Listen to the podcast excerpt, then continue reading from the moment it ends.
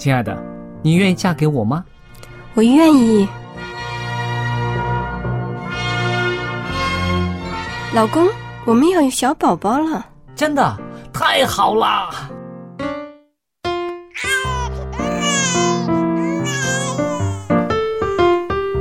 妈妈，妈妈，看我画的画，好看吗？真好看，宝贝画的太棒了，拿去给爸爸看看。爸爸妈妈，我去上大学了，你们都保重身体，我放假就回来。出门在外要注意安全。好好吃饭，天冷了，别忘了多穿衣服。好了好了，别唠多给。家里打电话哦。孩子啊，啥时候回来吃饭呐、你爸想你啦。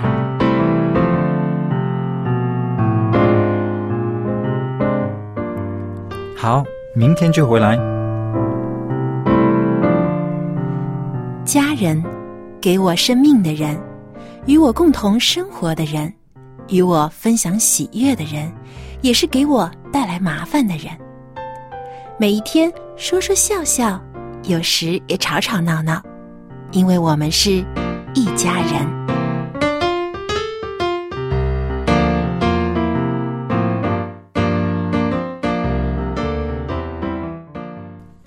不是一家人，不进一家门。亲爱的听众朋友，欢迎您收听希望福音电台一家人节目，我是主持人小杨，和我在一起的还有可爱的佳丽姐和帅气的杰瑞。听众朋友，大家好，我是佳丽，好高兴又在这儿跟您相聚。大家好，我是 Jerry。哎，我想问一下，你们应该有听到一句话叫“病从口入，祸从口出”。出哎，对，我相信很多人都知道这句话。那现在其实我们对于自己吃到嘴巴里的东西啊，啊，都都特别关心，特别讲究啊对啊，嗯食品的安全啦，食品的健康啦，吃什么对身体有益呀、等等等等，大家都很关注。嗯但这后半句啊，祸从口出，我却发现好多人啊，其实对于自己嘴巴里说出的话都没有经过思考。嗯，其实我们自己生活当中有时候也会这样，对不对？特别是对于我们跟家人在一起的时候啊，觉得跟家人在一起最放松啊，最自然是自己啊，这个完全没有伪装的状态。但有的时候啊，随意的说出的一句话，其实就伤害了自己家人的心。其实我常常觉得说话这样事情啊，其实是需要学习的。那我们看看啊，那些个人际关系特别好，或者是家庭生活很美满的这种啊人呢，哈，你会发现他们说话呢，其实是不会乱说，不会凭着情绪去说的。嗯，很多呢话语里面带着很多情绪的时候啊，那个总是出不好事情你。说话要客气一点。不光是客气一点儿，还要就是说你要看那个人当时在一个怎么样，对方啊，嗯想一想对方的这个情况，然后你嗯，能够再说话。体谅到对对方的这个对心情。哦，对对，所以不是不是说客气就行了。对，有的时候不需要客气，你客气反而惹到他了，都说不定，对不对？就人家都急的了，你还那么 对，么所以其实我常常觉得说话是需要学习的啊，因为有一句话，小杨你听过吧？童言无忌。嗯，是不是。因为我们对孩子的要求不是很高，对不对？小孩子说什么话都不会被人计较。对，可是大人的话，你如果在嘴里面说出来的话，像小孩一样肆无忌惮的啊、得罪人呐、伤害人呐、或者是什么的话呢，那肯定你在这个社会上呢就很难立足了。嗯，对，而且我觉得有时候说话的内容嗯啊、其实呢，可能是很多是出于好意的，嗯但是当你说话的口气，或者说我们说语态呀、嗯。不一样了，嗯。啊，很可能同一句话就带来完全不同的效果。是啊，咱试一试好不好？对，我就呢，我就想，不如我们现在就来一个情景剧表演。来啊我做妈妈呃啊我做妈妈那我就扮演女儿。好啊，我们就表演一个现场，就是好像啊、呃妈妈在家里煮饭，嗯嗯这等着孩子回家放学，赶快回来吃饭了。等啊等啊，哎呀，怎么还不回来呢？开始有点担心了啊。然后现在这个手机电话这么方便，然后就打一通给女儿啦，对不对？我现在正好在路上。好，我就拨通电话，女儿啊，你现在到哪儿了？我饭都做好了，在等着你呢。嗯，好啊，好啊，我已经在路上啦。妈妈，你要是饿了就先吃吧，我很快就到家了，一会儿见。啊不用不用，我等你，我等你。好，一会儿见。好，这个是呃比较好的这个呃对这个态度比较好、很乖乖女的一个语气好，这个语气好，是不是？这个妈妈听起来得舒服。对，嗯这妈妈再怎么等哈，也会啊心甘情愿的，不会比较安心了哈，知道马上就回来了。好了，现在做一个坏女儿，好不好，现在就一个是个很不耐烦的女儿。好好打通电话喽。嗯，女儿啊，你现在到哪儿了？饭我都做好了，妈在等着你呢。哎呀，好了好了，我已经在路上了。你要等不及就自己先吃呗。挂了，你怎么这样这样子这样讲话呢？哎，是不是听着马上心里非常的不舒服？对呀、原来真的真的差那么远。对，其实差很远的其实回答的内容，如果我们不听口气，只是听内容，其实都是一样的，就是告诉妈妈，我我马上就要回来了可。是呢，这个妈妈呢，听了这个电话之后呢，你你猜那心里面怎么想的啊？嗯我又再给你表演一下了。啊啊！什么事啊？拿我来出气？我也没做错什么，像老妈子一样把饭都做好了，你还这样对待我？然后回到家的话，就女儿之间就要有一场大战 黑了，呀脸都黑了脸。都黑了。那这嗯做的那 锅饭呢，唠唠叨叨的对对。但是啊，有的时候啊，也不一定是这样的方向，有的时候是反方向的啊。哦妈妈讲话也比较绝啊。对对对对对，有有的父母可能因为真的是有些妈妈在家里做了很多的事情嗯呢，她一天杂物很多，也会很心烦呐、对有时候就对着自己的儿女呢，可能就把这种态度表现出来还。有一个呢，就是有的时候妈妈呢总是觉得自己是高高在上的，对不对？总是妈妈总是对的命令的口气的，那个也不对，是不，是？有的时候孩子就会觉得，哎呀，你有什么压力对，力什么事情都是你说了算，我的自由呢，我的权利在哪呀？对啊对啊。孩子也有他的难处，有的时候是的，那刚刚我们这个呃一个小的表演哈，就是母女之间的哈，来来来，你们两个做一个像是啊、夫妻之间的那种对话吧，因为我知道啊，有的时候一句话说的不妥啊，这个战争啊就会引发了。对如有巧合啊，纯属呃，那如如如有雷同如有雷同，纯属巧合啊。哦这个巧合一定会很多。对，行，那我那我那我和 Jerry 来一个，我扮演妻子。好，嗯，啊，这个是你先说，你先问我，对对对对对嗯。亲爱的，我们家电费你交了吗？哎哎，我现在正忙呢，一会儿帮你办了啊。好，这个是我在可能在玩手机呢。对对对，这个这嗯有可这妻子可能听着已经有一有一点儿心里不太好，叫你办事你不好好干，可是呢，因为这语气搭的好啊，行行，我这就去吧先。暂时原谅他。对对对好，我们下面来一个，如果是语气不好的，会反是出现一个什么样的状况呢？啊，嗯，好，亲爱的，我们家电费你交了吗？得了，你们不看着我忙着呢吗？你不说我也办呐、得了得了，哎，只是问你一句呀、你怎哎，么就行行行行行行行，打住打住啊！那我们就可以呃可以想象了哈，很多家里接下来就啊要夫妻大战了？家里面的战争啊，就从这一句话“得了得了”，你不看着我干什么了吗？就开始了。嗯，对，所以其实啊，我们有的时候觉得啊，家里人嘛，自己互相都理解的。但其实啊，有的时候家人就处的像仇人一样。嗯，啊，对别人有的时候啊，他有些人对朋友特别客气，或者语气特别好，什么都能理解、能原谅。但是反倒是对自己的家人啊啊斤斤计较。嗯，哎，这到底是什么原因呢？我们可以一起来啊讨论一下。很简单啊，就是太熟了，太熟了，觉得你不会跟我计较，所以呢就放松了，就没有那种尊重和客气了。对，其实有的时候我们真的是跟家人在一起，忘记了要去体谅对方、尊重对方，只是一心的表达我自己想法，因为总是觉得你一定要爱我的，因为你是我的爸爸妈妈，或者说你是我的儿女啊，你必须要对我孝顺啊，你一定要对我好的，你怎么可以啊不听我的话呢？是。有的时候往往就是带入了这种自我为中心的这种想法的时候，忽略了家里人的心情和想法。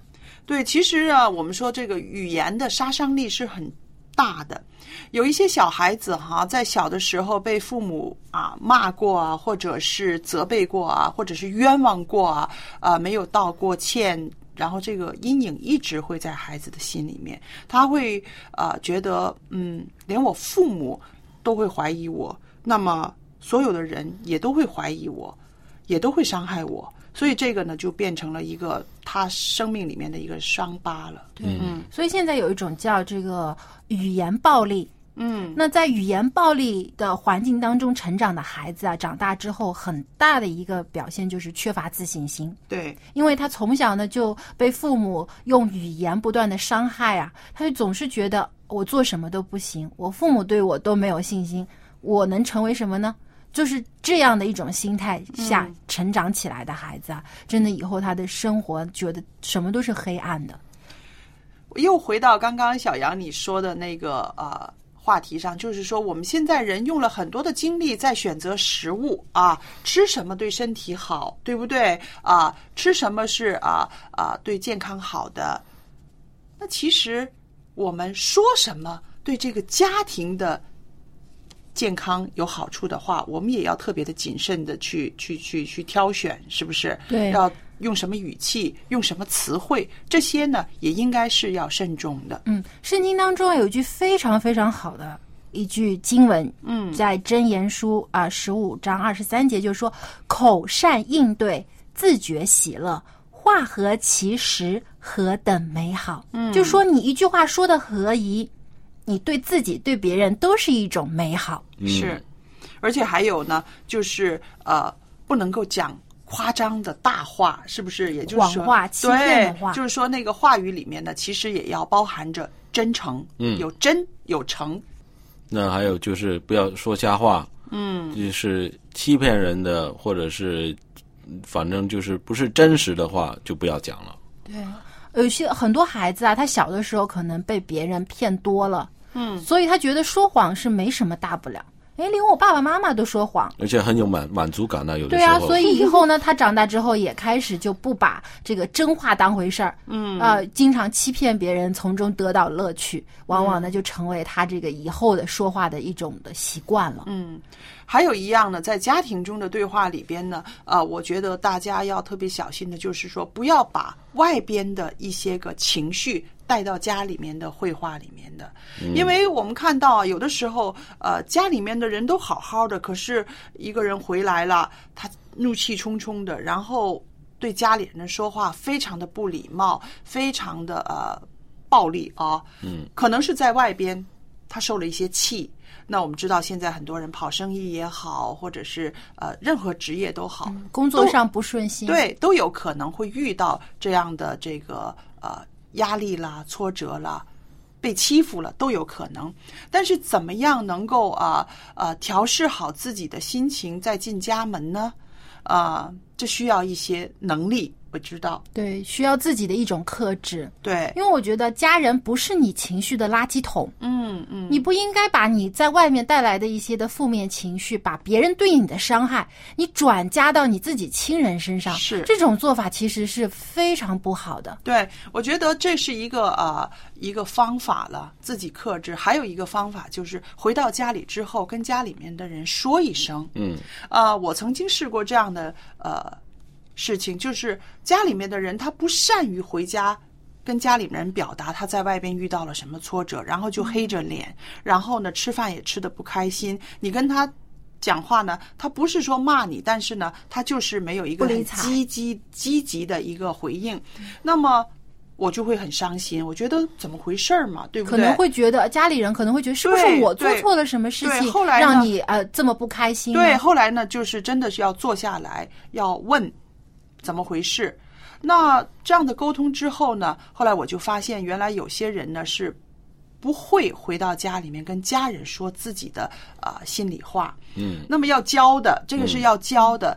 当他对你的信任度，然然后呢，就是说家里面的这个人也特别要小心，不要因为他受了气回来了，你还说就是嘛，我平常都提醒你了，不要这么样讲话啦，不要这么加油雪上加霜。对，就是说你让他说，他说啊，今天啊遇到一件不开心的事儿，谁谁谁冤枉了我了，或者怎么样，那你在家里面呢要劝他，对不对？多安慰，多多安慰他，劝他说是啊。世界上是有这样子的人了，不过不要灰心、嗯啊！不要如果是计较对，不要计较。是基督徒的话，可以告诉他，呃，我为你祷告，我相信上帝不会让你啊、被冤冤枉的、含含冤冤的，对不对？对啊对那我觉得这就是一个啊，一个好的沟通了，是不是？所以我说的这个，在外边的情绪不要带回家里来，就是带回家里来，你也要一个用好的沟通方式。对好的沟通方式。对，我就想到圣经当中还有一句话说啊，说话浮躁的如刀刺人。哦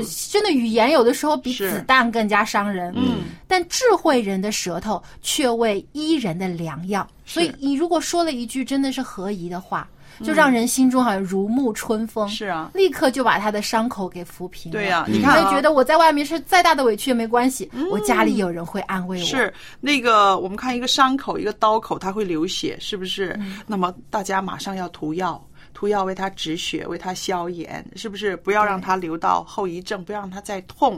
那你想想，如果一句良言呐、可以让一个人受伤的伤口可以有这样的效果的话，那怎么都要去啊、用这种方法去包裹那个人了。嗯，对对，所以我觉得啊，当你开口说话，特别是对家里人开口说话的时候，先想一想啊，他对方的心情，嗯我这句话说出来会对他造造成什么样的影响？是不要只是想着我想说什么嗯就张口就说出来了，有可能你说出来的不是话，而是一把刀，就刺在对方的心上了。对，所以圣经里面有很多很好的做人的原则、哲学，就是你想人家怎么样待你，你就要怎么样待人家，嗯，没错对吧。？所以希望呢，我们有时间可以多去看一看圣经当中的良言呐、有时候自己不会说，我们就用圣经中的话去啊、去对别人说，也是一个好方法，嗯，慎言，多说对人造就人的。造就人的话对，啊。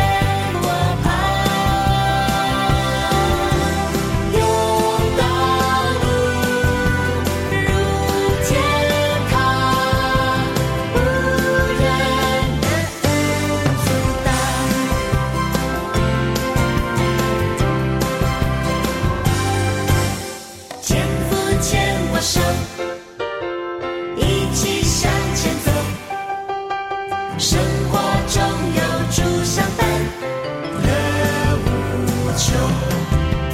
牵我手，牵我手，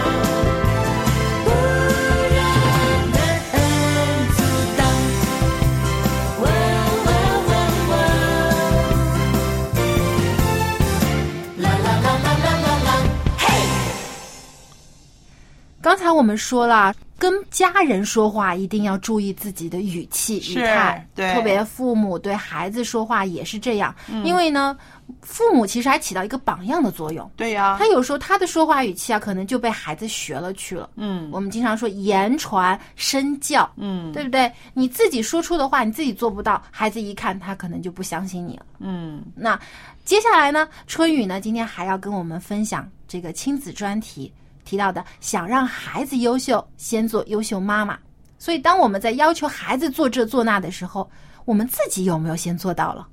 当我们自己做到之后，才去要求孩子，这样你才起到一个好的榜样。啊，这个题目他已经讲了好几回了，看来真的是挺重要的、对，啊，非常重要，所以一一一再的强调嘛。啊。所以接下来呢，我们就把时间交给春雨。听听。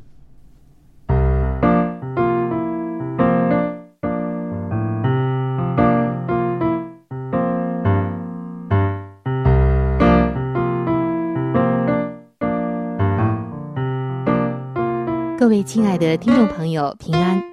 非常的欢迎您能够光临到亲子专题的时间，我是主持人春雨，在这里首先向您问好。在近几期的节目当中，春雨一直在和大家分享着几个动人的教育小故事，尤其是要说给一些做妈妈的朋友，因为这些故事都是相关的一些专家们从一些卓越的孩子们的身上搜集到的。那么这些孩子们有什么特点呢？他们都是在美国著名的十所名校的留学生，现在已经毕业，都做了企业的高管，深受人们的尊重。在这里，就像我前两期节目说的，并不是说只有出国留学的孩子才优秀，也不是说做父母的。就要把孩子送出国去留学，这样才是一个理想的前程，理想的一种方式。而是说，在这些孩子的身上有一些可贵的品质。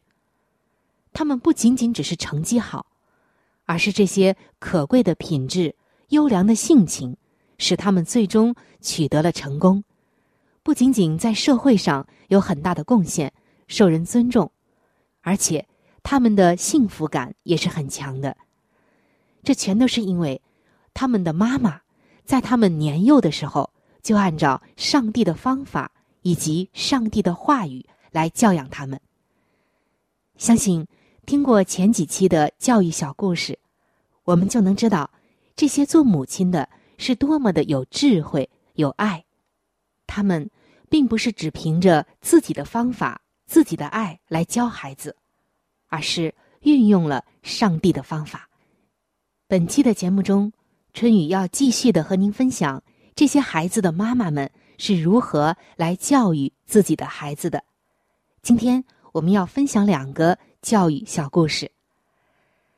刚刚说到的这些孩子们，其中的一位妈妈，她教会了孩子一件事情，那就是传递快乐。您可要听好了。不是教会孩子快乐，而是教会孩子传递快乐。这位妈妈，在她的孩子还比较小的时候，有一次，六一儿童节快要到了，妈妈就给孩子买了一个玩具。后来，爸爸回来也买了一个差不多的玩具。看着孩子快乐的脸，妈妈就问：“孩子。”你快乐吗？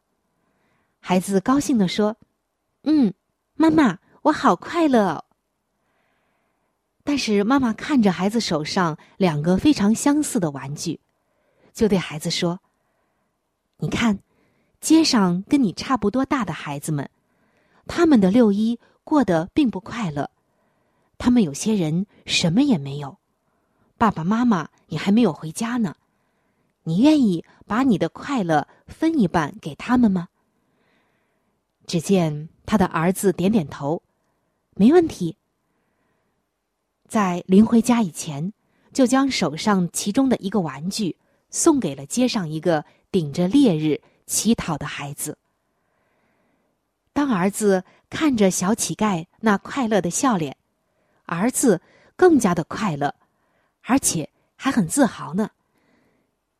亲爱的听众朋友，在圣经当中，上帝告诉我们，快乐应该要分享，悲伤也要共同的去担当。如果快乐去分享，快乐就变成双倍的；而悲哀，有人帮你承担的时候，悲伤就减半了。所以在圣经中，耶稣说：“你们要和喜乐的人同喜乐，和哀哭的人。”同爱哭。这位妈妈在看到孩子拥有礼物之后，仍然能够关怀到、注意到，并且心疼到那些街上没有人关爱的孩子。告诉他的孩子，快乐是应该分享的。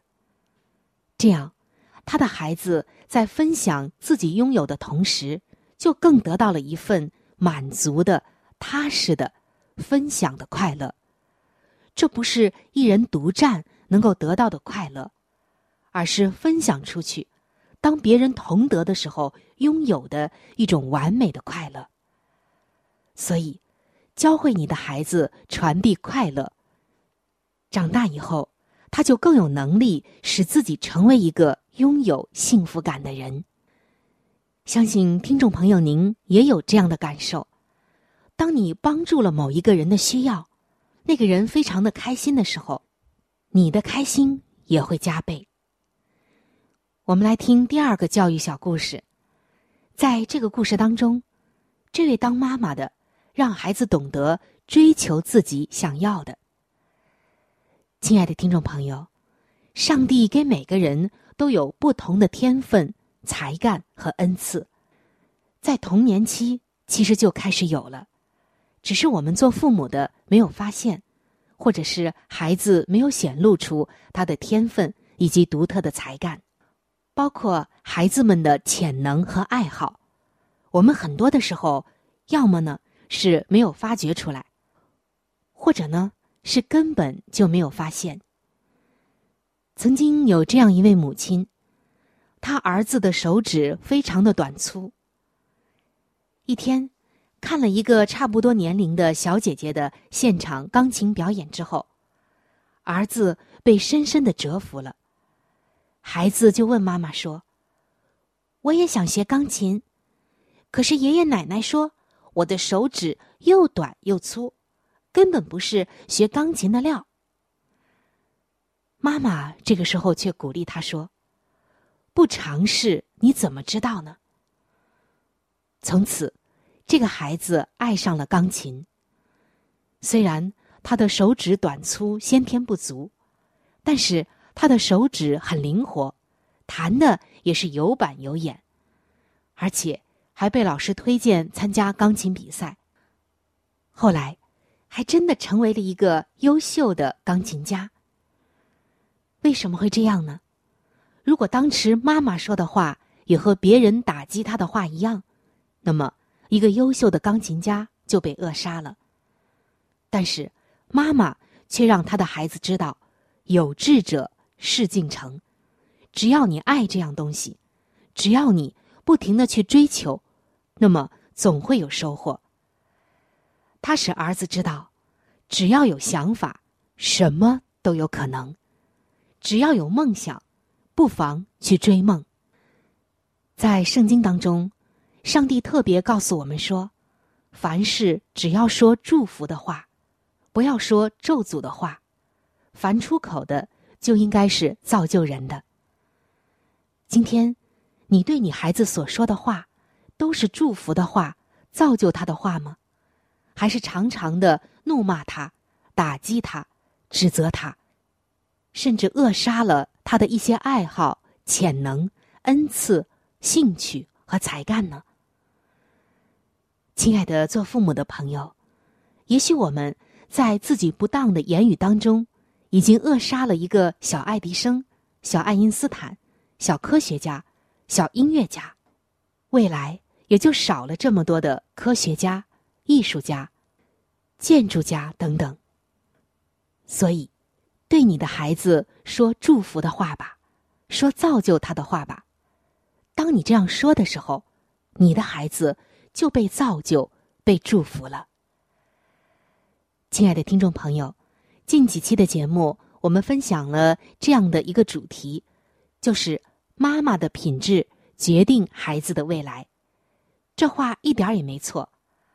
很多人可能不以为然，但这确实是一个不能否认的事实，已经被太多的儿童心理学家还有一些相关的专家证实了。一个人从小到大，只要他的母亲伴随着他，那么母亲的形象、母亲的为人处事、习惯、意识等等，可以说这些母亲的一切，都会在不知不觉当中影响着孩子。所以，想让你的孩子优秀，请你先成为一个优秀的妈妈。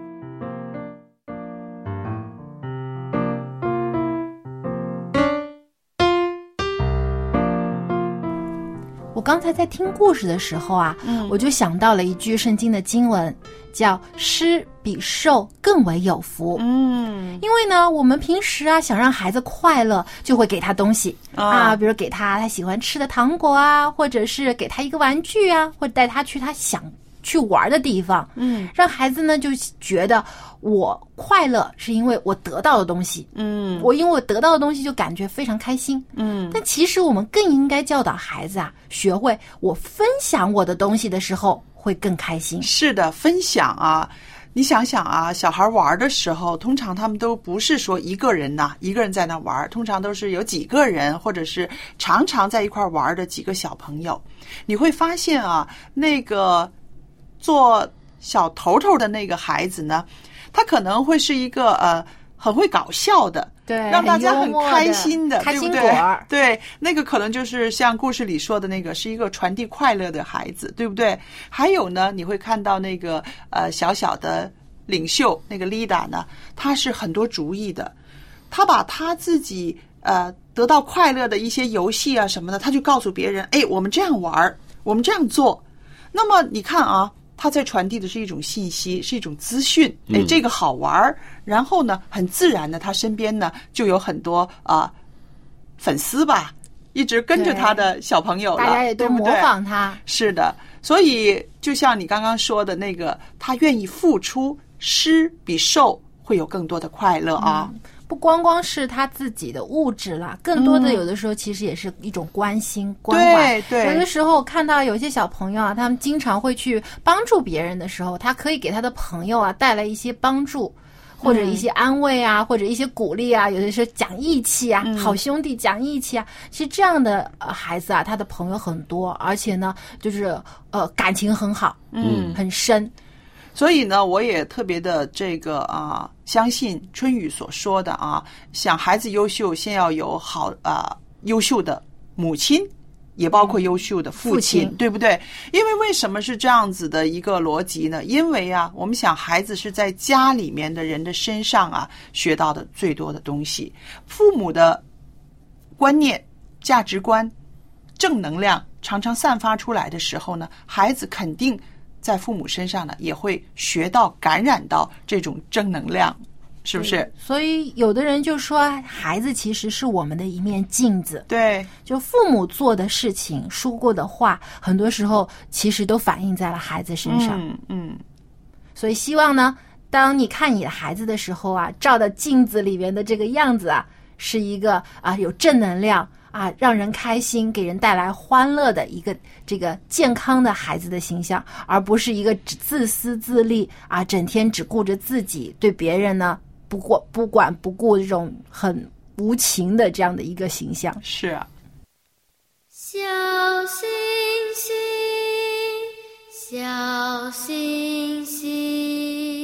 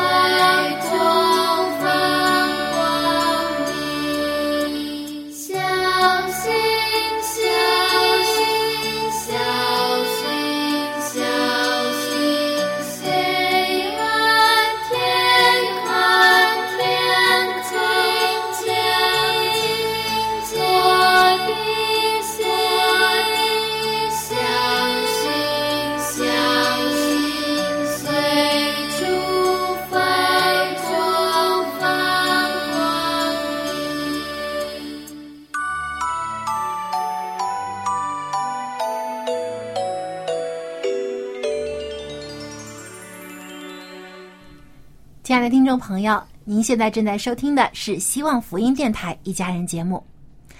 佳丽姐啊，接下来又是您和蔡博士的“家有一老，如有一宝”环节了。是啊那么啊，今天我们会聊聊什么话题呢？你说呢？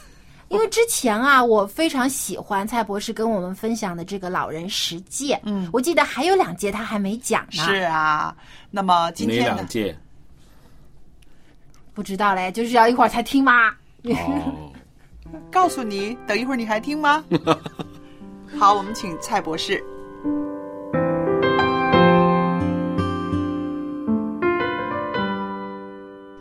蔡博士，欢迎您来到我们的节目中。大家好，朋友们，我们听到蔡博士的声音呢，我们就会觉得很高兴，是不是？因为他的声音呢，永远是那么啊，充满了力量、有活力的。呃，今天呢，我们在这儿呢，要跟老友记们谈谈呢，就是啊、怎么样做后辈的榜样，还有呢，即使年纪大了，我们还可以选择退而不休，是不是？对，嗯，那说到做榜样的这件事呢，保罗呢，他劝勉提摩太的时候，他说：“不可叫人小看你年轻，总要在言语、行为、爱心、信心、清洁上都做信徒的榜样。”那这是提摩太前书四章十二节的。我很想改一改这两个字啊，不可叫人小看你年轻。年轻两个字，我把它改成年老，对，是不是？我们非常好。我们的长者一样可以在言语、行为、爱心、信心、清洁上做所有人的榜样，对呀、是吧？嗯嗯，榜样的效应是非常大的。我们看到小孩子对家长的模仿啊，我们就会知道这个大人做些什么事情呢，是逃不过晚辈的眼睛的啊。啊，最记得啦，小的时候啦，妈妈涂口红的时候啦，哎，他也会涂到好像鸡屁股一样，是吧？对呀、整个 嗯嗯，所以我们就看到了，我们无论是年纪多大多少，嗯我们每个人都会影响其他人的。嗯，啊，是的我们生活在一起。如果你年纪大一点的时候，可能你的影响呢是比较更长一点时间。嗯那年轻一点，我们也可以从他们的身上可以学到。嗯所以我们可以做人的榜样，特别是在语言方面。嗯嗯有些人讲话了，我就不太喜欢听的，哦因为什么不太喜欢听呢？很负面的，特别是消现极的人，啊特别很消极极的嗯哈，没事干的时候了，就讲一些很消极的话。嗯我没用了，我老了嗯啊，我要做的已经做了，嗯不是。嗯我们应该讲，哎，还有什么我可以做的？是的，是的，是不是？嗯我们要应该拥有积极的，嗯哈，这个态度很简单。那半杯水里面，如果你很积极的时候，哈啊，我有半杯水满，嗯这个半杯水满的时候，是就可以看到我们有个感恩的心。对我拥有什么？我拥有什么？嗯是不是？嗯虽然我是年纪大了，健康不如你，嗯，但是我的经验厉害呀、是是吗？所以我们在言语方面呢，我们尽量讲一些鼓励的说话嗯啊。虽然他考试回来啊，看到了孙子，有时候他们考得很好的时候，他会很高兴。嗯奶奶奶奶，我考到了九十分了。嗯哎呦，怎样棒啊！嗯但是那天他回来不开心的时候，你就问他什么事啊？我考试不及格。哎，无所谓了，您尽了力了是吗？嗯是我尽了力，哦，尽了力就可以了、嗯啊。那么如果说奶奶我还没有尽力，哎，下次用功一点哦，嗯。最多用一些鼓励的说话，嗯。是吗？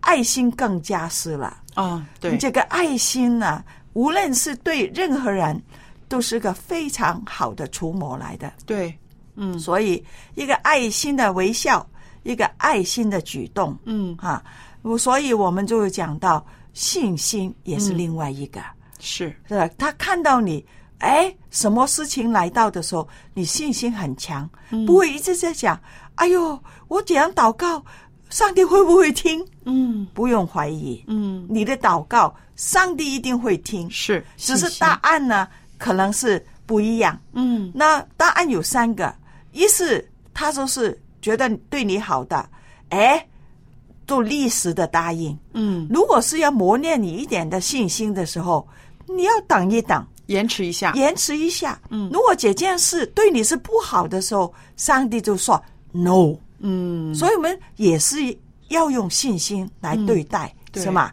所以我们就会讲到还有清洁上，嗯，真的，有时候我们老人家了，常常觉得身体有一股味道，嗯因为我哪里痛哪里痛的时候，用什么万金油啊、清香油啊、嗯。等等那些，嗯。可能我们在年轻人的他们的生活里面，可能没有这个习惯。嗯。有些人可以受得了，嗯。哈，有些年轻人可以受得了，有些年轻人呢就受不了，嗯。哈。可以有时候我们可以讲，哎，我是不是有一股味道？你受得了吗？嗯，用这样的方法嗯啊。那如果他说嗯很难闻，对呀、这个药的味道不好闻嗯啊。但是呢啊，我是用了这个药，对我是需要的，嗯包容包容一点吧，嗯，就很好嘛。对，是吗？我们最主要是看我们的态度。嗯如果你的态度是很积极的，嗯你的态度是可以接受的，嗯，他们年轻人也需要学习，是对吗？是我们给他一个学习的机会，嗯不要人家讲，嗯，一股很臭的味道。你不要闻的，走开一点，那么就不对了，对是吗？对要有时候他们没有这个经验，嗯啊，可能要向他们解释一下，是哦，我用的是曼精油，嗯那个味道可能你没有闻过，是吗？嗯那么还有我们呢，有时候真的在清洁上呢，也要注意一点的。嗯对。我们呢啊，年纪大的时候不喜欢动的时候，有些有些迷信的时候，嗯。特别很热的天气的时候，我们回到家里面呢啊，出了一身大汗，嗯。啊，年轻的他们会擦一擦抹一抹，嗯。啊，但是我们没有这个习惯的时候，那么那天晚上如果觉得哎呀好累啊，不用洗澡的时候，那个就不对了。就不对，对。啊，我们每天的仪容，无论我们几岁都好，一定要注意。是。刷牙、嗯。洗脸、梳头，对。哈、穿衣服就是无所谓的，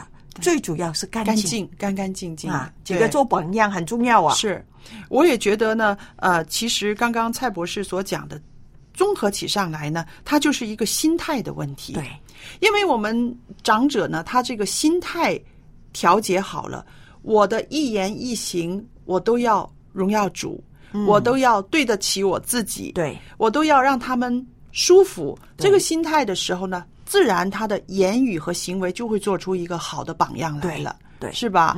所以呃，我们也愿意啊、年轻的弟兄姐妹呢，多鼓励长者，因为他们会有一些呃、难处，就是体力不够了，对呀、心态呢会忧虑了。这个时候，很多时候呢，他们就会好腹黑呀、很、很很很很负气的、很赌气的说话。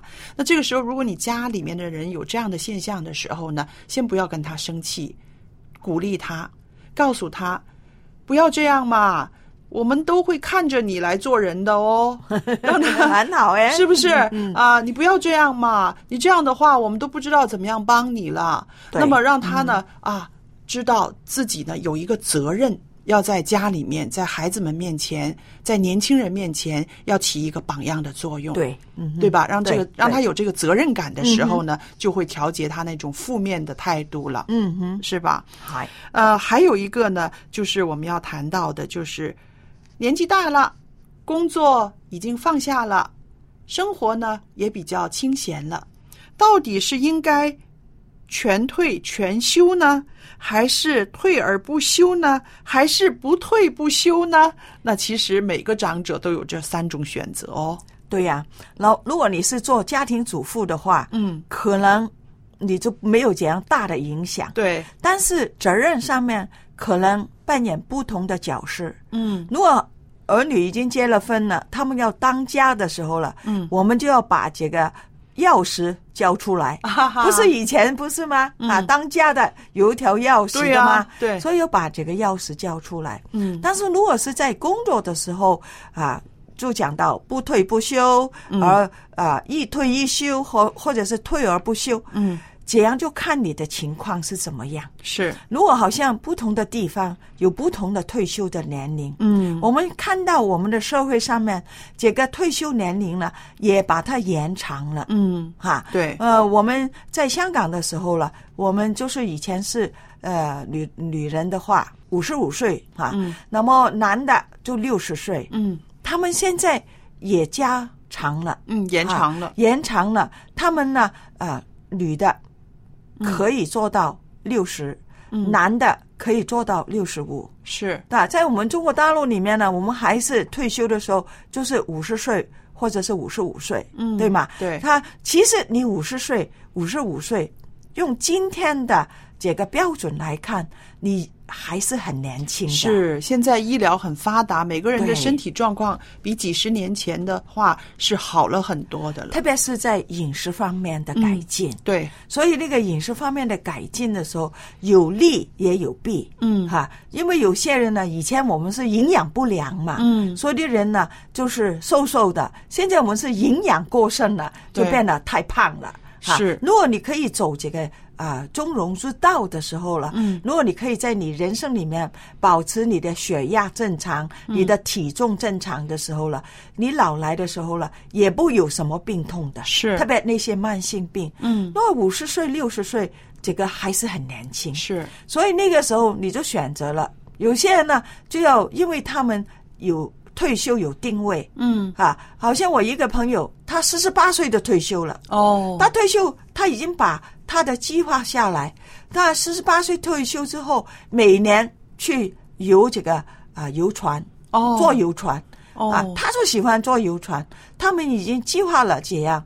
啊，全世界人游完了之后，又再来第二轮的，哇，啊，他现在还没有到六十五岁啊，嗯，但是啊，他还没有到六十五岁，但是呢，我就上个月就听他讲了，哎，我还可以啊，可能我再回去工作。嗯，我说你已经已经十几年了，嗯啊，我觉得还可以。我以为最初定的时候了，我说是不是钱有问题？那个不是问题，哦是精神寄托。真的很好，这啊种调节很好。精神寄托，因为他的脑瓣嗯。过世了。哦，啊，所以他说以前在了两个人通通气，嗯。是吗？嗯。因为现在他不在了，我就对墙讲话。啊啊大他讲。所以就是他说我不要做全工嗯。啊，我也不要做赚钱的工，嗯，他去做义工，真的很好，真的很好，我这个相信对人来讲真的很好，对。退而不休就是这个意思。是。那我们在中国呢，有很多弟兄姐妹呢是属于比较年早就退休的。对我觉得有一个观念应该改一改，就是说我虽然在职场上我退下来，但是我在社会上的责任我还应该继续的承担。。对是吧？嗯我在我的社区里边，在一些个呃义务的团体里面，我仍然可以把我的精力、能力能够贡献出来，这个也是一个很好的一个调节。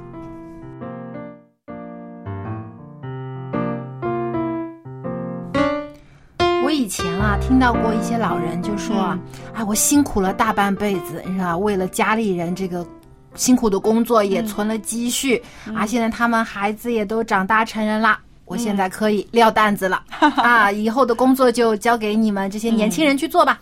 这我现在要是不是有点儿？其实不是自愿说的，是不是？可能心里也是有一些什么怨气吧。我是听到有一些老人就是觉得啊，我反正年纪大了嘛，我应该安享晚年啦。这些工作啊，或者是教会的事儿啊，我就不参与了，我就自己啊，这个做做礼拜、读读圣经、做做祷告啊，我作为一个基督徒的本分尽到就行了。就的确是有一些老人有这样的想法。嗯，其实这种是相当被动的啊，嗯好像是觉得自己啊，我都不参与了，我退一步，我往后退了那样子。其实呃，我们说呢，一个老人来讲呢，越做才能够越有干劲儿，越贡献，他的能量才会越发出来。你说是不是？嗯，而且我觉得，可能就算你工作是退休了，你不在这个岗位上了，对但并不代表说你就什么事情都不用干，嗯什么事情都不去做。其实呢，人如果真的是不工作，什么事情都不去做的话，人老化的会非常快。是。啊就好像一把工具，如果就像我们厨房里做菜用的这个菜刀，嗯。如果你天天都在用它，天天都在切菜，它刀很锋利，对。但只要你把它搁在一边儿，放一段时间，它很快就生生锈，对。就钝了。是是，还有呢，我想呢，呃，对于一些个呃长者来说呢，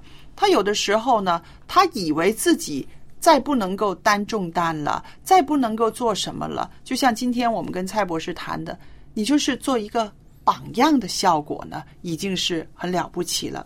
在我们的教堂里面呢，有好几位呢上了九十岁的，有长老了，有姐妹了，嗯，那这些呃长者呢，有的很活跃，有的呢确实是身体的机能已经走下坡了。可是呢，我们走进教堂里面，在那个位置，他每次都坐那同一个位置啊，一看到他在那儿，我们就很安心。